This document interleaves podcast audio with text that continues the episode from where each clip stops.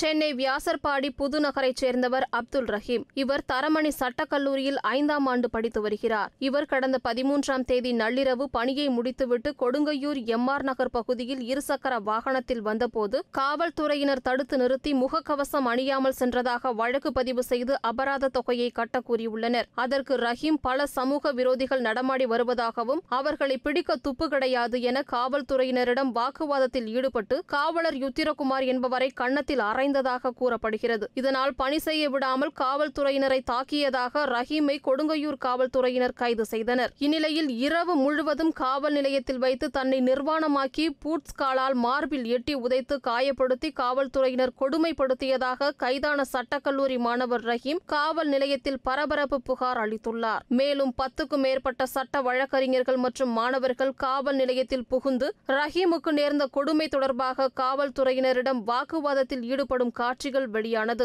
இந்த நிலையில் தாக்கப்பட்ட மாணவன் ரஹீமின் எதிர்காலத்தை கருத்தில் கொண்டு தற்போது ஜாமீன் வழங்கப்பட்டுள்ளது. தனக்கு ஜாமீன் வழங்கியமைக்கு நன்றி தெரிவித்துள்ள மாணவர் ரஹீம் தன்னை தாக்கிய காவலர்கள் மீது நடவடிக்கை எடுக்க வேண்டும் என தெரிவித்துள்ளார். என்ன இந்த மாதிரி நிலைமைக்கு ஆளாக்கின அந்த ஆஃபீஸ் அந்த போலீஸ் அவன் மேலே இது எடுப்பேன் ஆக்ஷன் எடுப்பேன்னு எனக்கு ப்ராமிஸ் பண்ணியிருக்காங்க ரெஸ்பெக்டட் ஹையர் அஃபிஷியல்ஸ் தான் எனக்கு இந்த ஹெல்ப் பண்ணுது.